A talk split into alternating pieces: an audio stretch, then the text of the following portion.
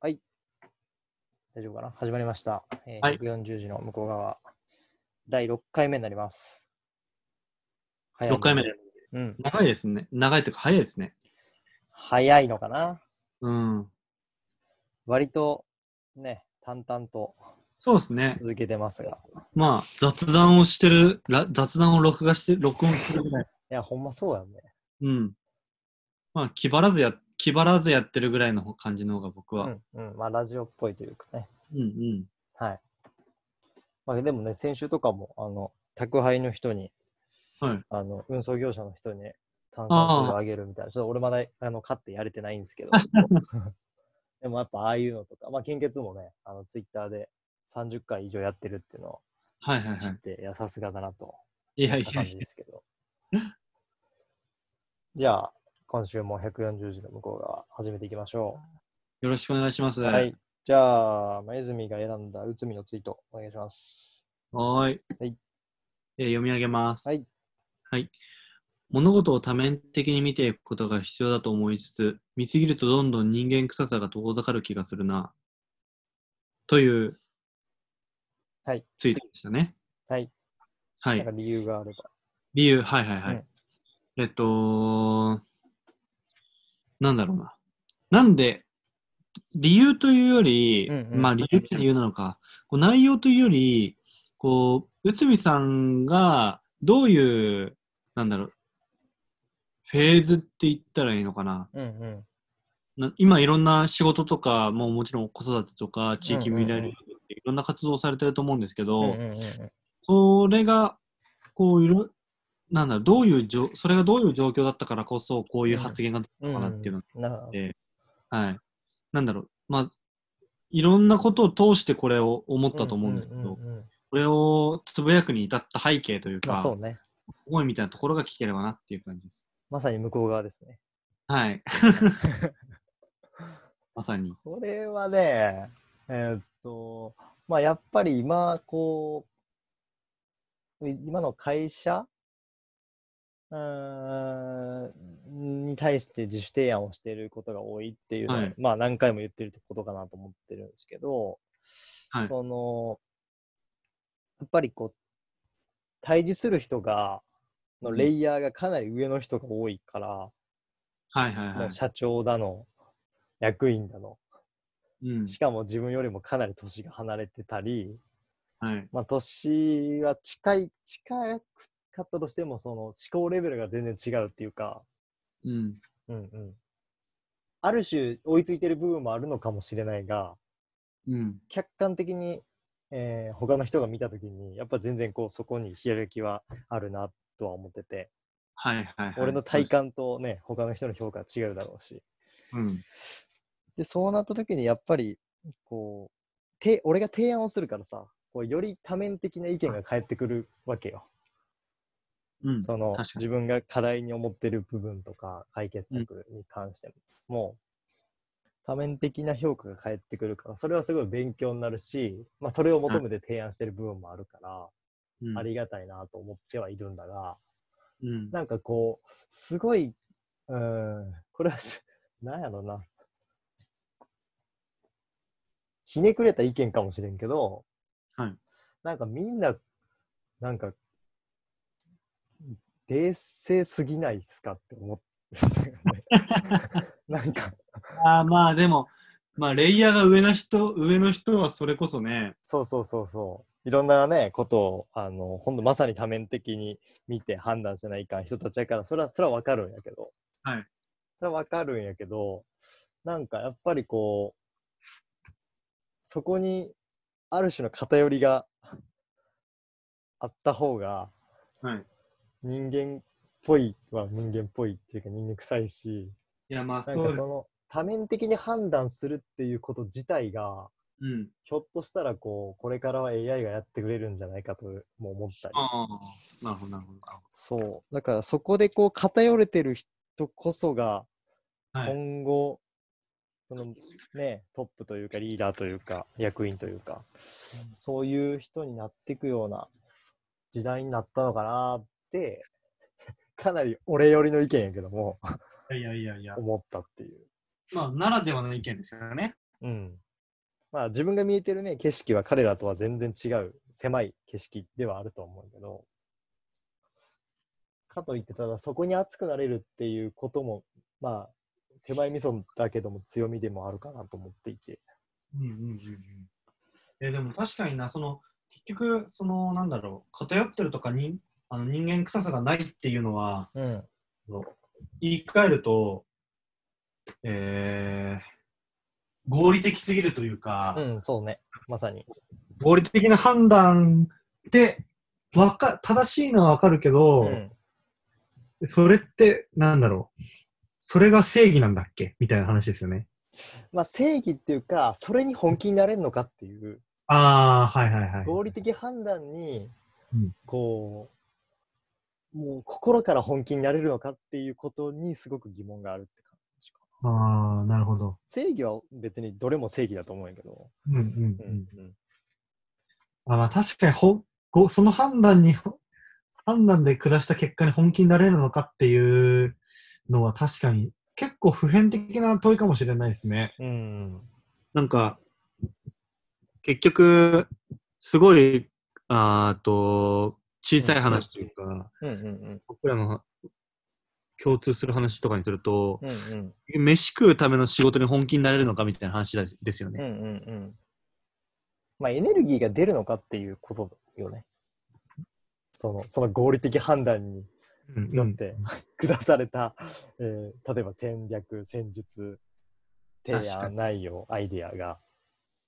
別にこのさ、140字の向こう側もさ、はい。まあ、出演しないと聞けないラジオも、うん。あと俺が今やいあの毎日継続してるようなことも、なんか結局、その合理的判断で下したジャッジはあんまなくて、まあ、は合理的な判断してたらこうはならないですよねそ。うそうそうそう。なんか、まあ、それは仕事じゃないっていうのはあるけど、今言ったやつは全部。はいでも、それでもやっぱり、まあ、やってて楽しいとか、こう、なんか、いろんな優先度崩してでもやりたいってやっぱ思えるからは、やってるわけで、はい。なんかそれが、それが抜け落ちた感じのか、まあ、回答が全てじゃないんやけどね、もちろん。もちろん全てのあのフィードバックに納得はしてるんだが、なんか、なんだろうな。え、じゃあこのフィードバック鵜呑みにするんやっけっていうとそうじゃないっていうか。うん。まあ、そうですよね。うんそうそう。まあそれ今すごい、そういう意味ではまあ楽しい、ね。どこで抗うんだっけっていうか、ど、どこは絶対に譲らないんだっかんだっけ俺はっていうのを、はいやっ。ぱりフィードバックもらうたびに考えるから、うん。それはすごいありがたいよね、その環境は。いや、ありがたいはありがたいですが、まあ確かにな。逆にその仕事って割り切れてれば、その合理的な判断は受け入れやすいとは思うんですけうど、んうんうんまあでも、じゃあそれに確かに人間臭さがあるかって言われると多分そうではないですよね。そうそう。まあ、人間臭いをね、混ぜることがいいことかは、ちょっと、まだ別の話ではあるが、いやー、まあ、でもなくなったらなくなったで、うんうん。なんだろう、それこそ、正し、なんだろうな、合理的な判断、合理的すぎると、うんうん。逆にそこに唯一性というか、うん必然性、必然性はあるのか、唯一性がなくなってきて、うんうん。え、俺じゃなくてもよくないってなっちゃいそうな、んんそうやるそうでまあさっきの AI の話しかり。あそうそうそう。まさにその誰かが代替できる話、ロボット、うん AI が代替できる話なのであれば、えー自分じゃなくてもいいし、うっんうん。てなると、なんかそこで頑張ってる自分に対して自己肯定感で下がってくる気してて、そうね。うん。それが、なんだろう。今は、言ってて初めて気づいたけど、僕がオプトに行った時の若干の違和感だったかもしれないですね。うんうんうん。まあそうだよね。なんか結局、あのー急に体調崩したりとか、こう急に仕事、あの会社辞めたりしても回るわけじゃないですかうん。うん。なんかそれが安心する一方で、うんちょっと虚しかったりするんですよね。うんうんうん、なんか、それがちょっと、まあ、組織のいいところでもあり、うん。あその悪いところというか、うん。なんだろう、仕事に対してのモチベーションが上がりきらない一因なのかなと思いうんうまんすね。うんうんなんかこれの俺多分う裏の裏の裏ぐらいにはい。その前これ収録中に言ったのか収録後に言ったのか分からんけどその前紹介したうん、古典ラジオ、ああ、は古い、はい。典ラジオの存在がやっぱ大きいですよね自分の中でなるほど。すごく大きいまあ今結構自分を支えてくれているラジオですねそういや、やっぱ聞かないと な。まだ聞かないとなでこの間あのストーリーズで、まあはい奥さんがあの、はい古典ラジオのことを紹介するストーリー上げてたからそれをあのキャプチャー撮ってで俺もそれにこうかぶせるような感じで、はい俺もこう古典ラジオが、まあ、もし知らない人いたら聞いてほしいなと思ってうんシェアしたんやけど、はい。あの、そこに書いたのは、その、今105 115ぐらいまであんのよ。シャープ115ぐらいまで。はい。で、1回あたりも20分とか、それぐらいうん。の時間。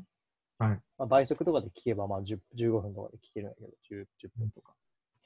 で、それの自分の中ではこう、シャープ1からシャープ71までが第一章だと思ってて、一気、一気に聞いてほしいみたいなやつですかそうそうそうそう。あ見ましでた。俺もそれ聞くのは、あはのいランニング中に聞いたり、食器洗い中に聞いたりして、はい。 1から71まで聞くのは、うん、1週間ぐらいかかっはい。た。それでもいい。 1週間ぐらい。早い言ですって。も。10日とか。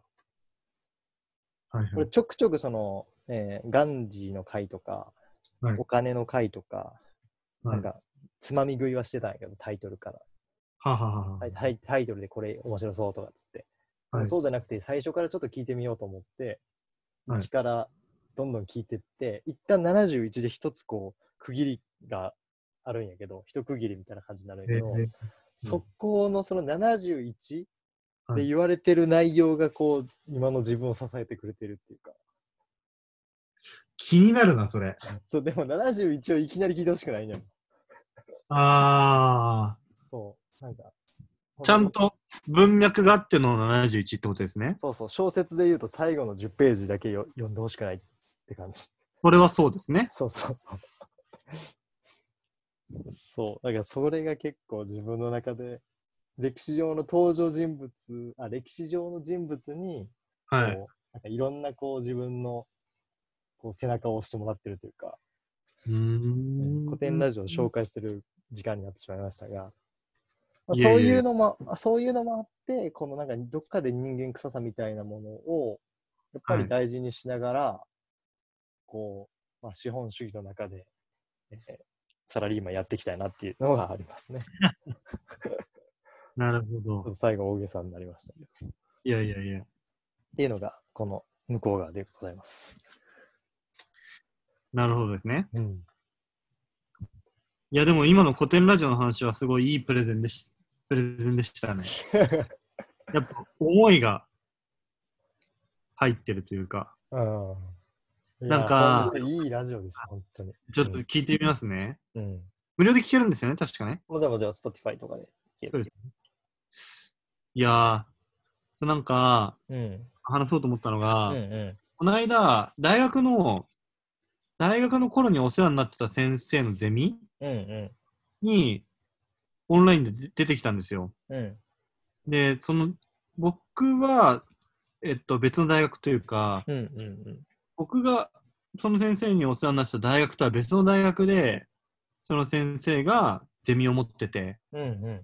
そのゼミに入行ってきたって感じなんですけど、うんうん。へなんか、それはキャッチコピーというか、CM のコピーライティングの授業だったんでえ。、おお、面白そ面白かったんですよ。うんでこう僕ももともとコピーライターになりたかった大学生なのう。で、えいえろんなこう当時の僕のこうあがきを振り返ることができて、うん。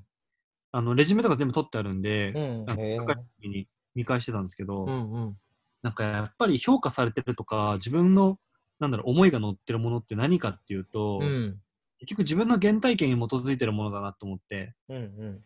で、やっぱり自分、その話とか、そのお題を自分ごと化して、うんじゃあその当時の自分、その感情を抱いて、その場面にいた自分がどう思ってたかとか、どう言われたら嬉しかったかみたいなところを考えられてるコピーは、うん。やっぱり先生の評価も高かったし、うんうんなんかやっぱりこう、コピーって書くとき、バーっていろんいっぱい書くんですけど、うんうん書き出してる量も段違いだったなって、改めて振り返ってみると思って、うんうんなんかその、今日ちょっと通じてるのと言えたんですけど、うん原体験って結局、自分が生きてる時間は変わらないわけで、うんうんその中でこう何を考え何を感じたかうんっていうところが原体験だと思っててうんでその原体験をいかに増やすかっていうことはいかにこう自分が常にいろんなところに感度高くうん日々の日常を過ごせていけるかっていうところかなって思ったんですよね。うんうんうんうん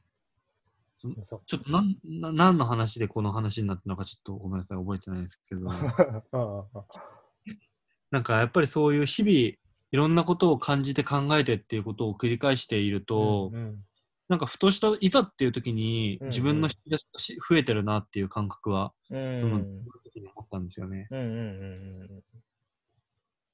んうんなるほどね。うん、なのでけ結構この僕にとってもこのラジオはそれを棚卸しする場でもあったりしうて、ん、まあ喋るとね、整理されるしね。そうしやっぱ喋る1週間に1回喋るって決まってるとやっぱりいろんなことを無意識的に感じるようになるんで、うんうんうん。まあなんで自分がこれにこう熱くなれるのかとか、うん、そういうのは多分そのコピーライティングとかはい、をすする中で、いっぱい案を出していく中で、自分の現代感がある、えー状態の、なんだろう、アイディアというか、に関しては、うんまあ、熱が乗りやすいんだよね、あ当たり前やけど。そうっすね。うんそうだな。まあ結局なんかど、そう、あの、なんだろう。本気になれるものって何かしらのバックグラウンドが絶対あるからさ。そうですね。ううん。それを結構なんかこ、これ、これがバックグラウンドだなと思ってたけど、はい実はなんか、あれ、これとこれとこれも、今これに熱くなってる理由やな、みたいなのって、結あー構やりながら思い出したりすることもあ、俺は結構多いなと思って。確 かにやりながら思い出すっていうのはありますね。うん。あ、いやこれ意外と繋がってるぞ、全部みたいな。あーわかりますわかります。うんうんわかるな、それ。その感覚があるときによりこう頑張ろうってなるっていうか、うん。うん。はあるよね。確かに。そのなんか、えーっ、と、結あ、これでも最初の出来ラジの時に話したのかな。うんなんか物を買う時とか、うん何かを判断する時僕、結構、点と線をイメージしてて、うん。うんうん。欲しいものがあったら、それを買う必然性とか、うん。自分が今、い自分が今、それを買う必要があるかっていうところを結構問うんうんです。うんうん。先週もね、すあの、それああ、してに近いしい話はししてくれたよね。してたからな、そう。なんか結構そこ、結局魅力的なものってめちゃくちゃあって、かうんやるべきことって世の中にいっぱいあるんですけど、うんそれを今僕がやる理由ってなんだろうって考えると、なんだろう、そのやるべきから、うん。うん。なんだろう、自分がやるべき、自分が今やるべきみたいな感じで、うんその説得力というか必然性が上がってくるんですよね、自う分んのう中で。んうんうん。でその得点が高いものほど、僕は、なんだろう、バカになれるというか、うんその必然性を担保し、担、なんて言うんだろう。を自信にっていうんですかね。うんうん必然性があるからこそ僕は、ほぼ、なん結構、打算的に何も考えずに、突っ走れるっていうのうんうはあんる、うんそれがいろいろ結びつくと、そう、思い切ってて、なんか転職とか、うんうんなんだろう。あんまり人がやらないようなうんうんうん行動を取ることも、怖がらずにできるっていうのうんうは、んうんまあ自信があるってことだよね。うん、自分の中で、そうですねうんうん、死んでしかないって感じですね。うん。そうね。まあ、全部そう、そうやな、アクションに関しては。俺ももうなんか勝手に毎日ノートを始めてるのも、はい毎日走ってるのも確信があるからやってるっていうのははいはいはい。あるから、すごいわかる。それはなんかやっぱそれは自分の中でしかわからないものなんですよね。うん共感を得ようとしても無理だうしん。、そうそうん。う。いやもうそれでいいというか、それが大事というかね。そうですよねう。ん、これからは特に。振り回されると本当にしんどいから、多分。はい。それはわかります。うん。じゃあ前半はこんなもんでしょうか。そうですね。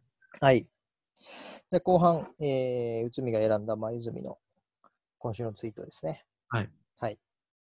えー、読みます。はい。動物愛護について話すとき、人間で例えるとって言わないようにしてる。だって違う生き物だから。その違いをないがしろにする平等ではなく、その違いを尊重しながら共生を目指す公平を考えたい。分かりきってることなんだけどさ、それが一番難しいこと。という内容でございます。はい。えーこれ選んだ理由はですね、あの、はいもうまさに先週、先々週、えー自分の中でこう、一つ、まあ、ずーっと解決しないだろうなという問いがはい。浮かんでまして、はい。はい。はい。それと重なったんで、これを選んだんですけど、まあ何かっていうと、あのすごい道徳的な問いなんですけども、はい。まあ、人間と動物の命は平等かっていうああ、問い、なるほど。は自い分の中での。はいはいはい。これは、あの、俺答えないんです よね、まだ。うんうんないし、多分、こう、答えが、えー場面場面によって変わるというか、うん。はい。明日俺が質問されてどっちが答えろって言われた時の答えと、はい。 1ヶ月後に答えた時の答えは違う可能性が高いなというか、それが10年後でも違う可能性が高いなと思うんだけど、だからまあ一生かけてこう考えたい一個の問いが、まあ動物と人間の命は平等かっていううところん。で、うんでまあ、それにこうかなり、えー重なる部分が多いツイートだったんで選びましたとなるほど。いう、えーまあ、俺のあの頭の中のが理由で選んでるんですけど、うん。これはなんか補足ありますか向こう側ありますか補足 か。いや、まあ背景というかね。そう。背景の話からしようかな。うんえっと、つい昨日ですね、うん。うん。えっと、環境省が主導している検討会というものがあって、うんうん法律では決まっ、法律か、法律の改正をどうしようかみたいなことを有識者うんとうん検討する会があって、うんうん。その内容っていうのが、うんえっと、動物のブリーダー、その、ペットショップに並んでいるような子たちを産ませる子です、人間ですよね。うんの、ブリーダーが、その、母犬、犬父犬うんとかを使用、飼育する、要はケージの大きさとかう、ん一、人の従業員に対して何頭までい OK かみたいな、うんうん。いわゆる、えー今までなあなあになってきたところをうん定量的に規定する数値規制っていうものの議論が、うんあの検討会議が行われたんですよ。はい。で、まあ、それを結局動かすのは、うんあの書面署名とかが今でもうん結構うん強い力を持っていうて、んいろんな、まあ、僕が SNS つながってる動物愛護の人たちうが、んいろんな声を上げてたんですけど、うんうんその中で、こう、ペットショップは悪だ、みたいな、うんまあもちろん分かりやすい標榜なので、うん人が使われるのは全然違和感ないんですけど、うんでも、そのペットショップが悪だって、まあそもそもそれを言い切るのが、ちょっと僕としてはナンセンスだと思ってるのと、うんうんこの、えーペットショップが悪だっていう主張をするときに、じゃあそのペットショップっていうものを人間に例えるとこうだ、みたいな感じうで、んうんこう赤ちゃんの赤ちゃんがそのペットショップのケージに入れられてて要は生体販売うん展示展示型の生生体販売っていうんですけど、うんそれをさきいされてる絵があってうんうんもちろん嫌悪感は抱いたもののうんいや人間と犬犬猫とはでは話が違うでしょって冷静に考えて、うんでもなんかそういう言いたい人の気持ちもわかるから、うんうんあんまり大きな声では言えないなと思うんですけど、うんうんなるほそうでもよく考えてみると、ど。うんなんだろうな、まあ、ここからちょっと背景とはずれるんですけど、うんうん人間と動物の、まあ、僕の意見ですけどね、さっきの質問に対して、人間と他の動物の命が平等かって言われると、うん平等ではあると思うんですよ。うんで、まあ、前提平等だと。うんただ、何が違うかって言われると、結局世の中弱肉強食の世界なので、うん人間の方が強いから他のものの命を奪えるっていうだけなんですよ。んうんうん。で、もちろん逆もしかりで、、うんそうあのー動物が人間の命を奪うことはあるじゃないですうか。んうんでもそれは平等ゆえだと思うんです。うんうん別にどっちがどっちが、どっちがどっちで悪、正義っていう話ではなくうて、ん強いものが弱いものの命を奪奪ううんうんっていうのは、えー自然の摂理だと思います。うんで、そこに、じゃあ今何が問題とされてるかっていうと、うんそこに、なんだろうな、倫理観があるかとか、うんうん慈愛の精神があるかっていう、また、訂正でしか語れない話だと思っててう。んで、よく言うじゃないですか。人、あの、食べる以外に人間、あ食べる以外の目的で、うんうん他のものの命を奪うのは人間くらいだって。うんうんまあ、もちろん例外もあると思うんですけど、その動物によっては。うんでも、その表現は正しいなと思ってて、うん人間が必要以上に、えー命をせ生産し、うん消費している事実は多分あって、うん問題はそこなんですよ。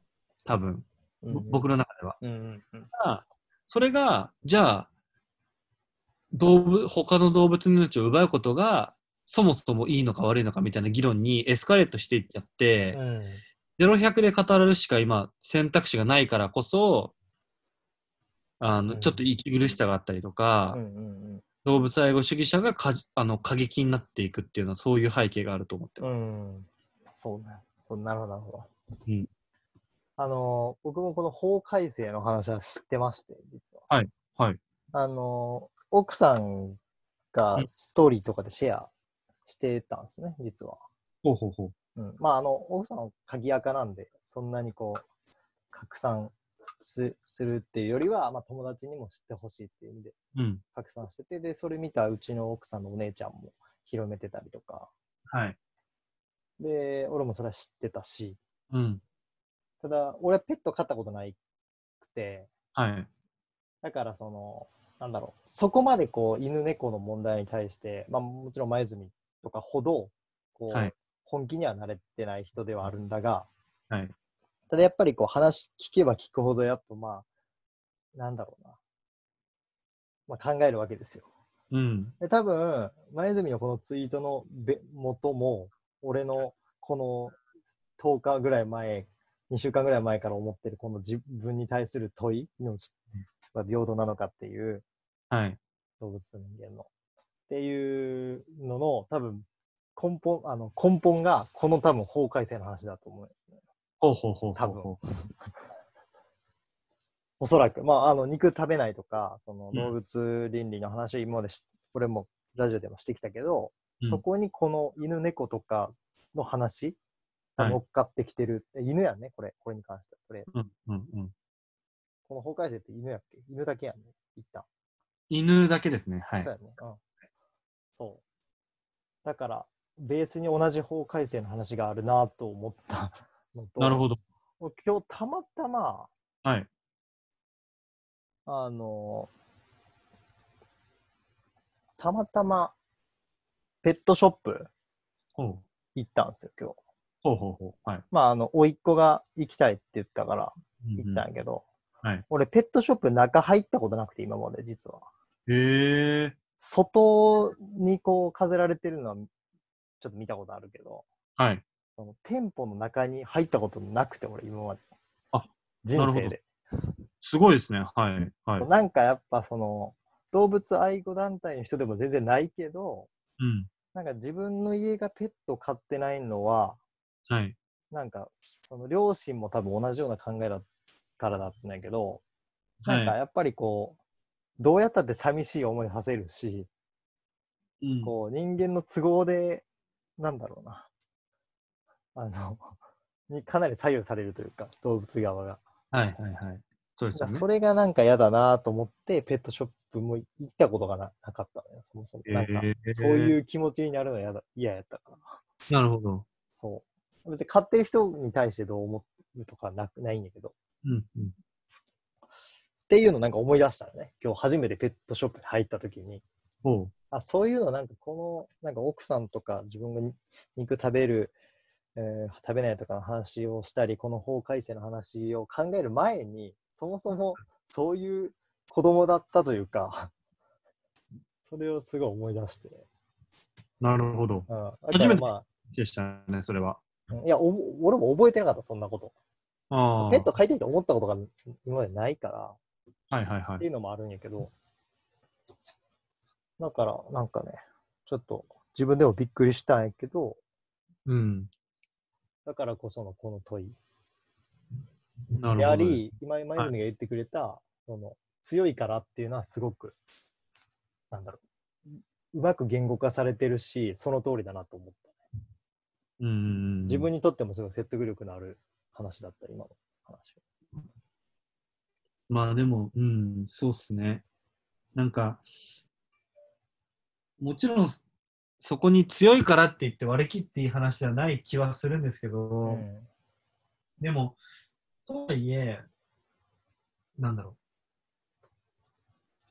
じゃあ、ライオンとシマウマの関係性に叩いたときに、うん。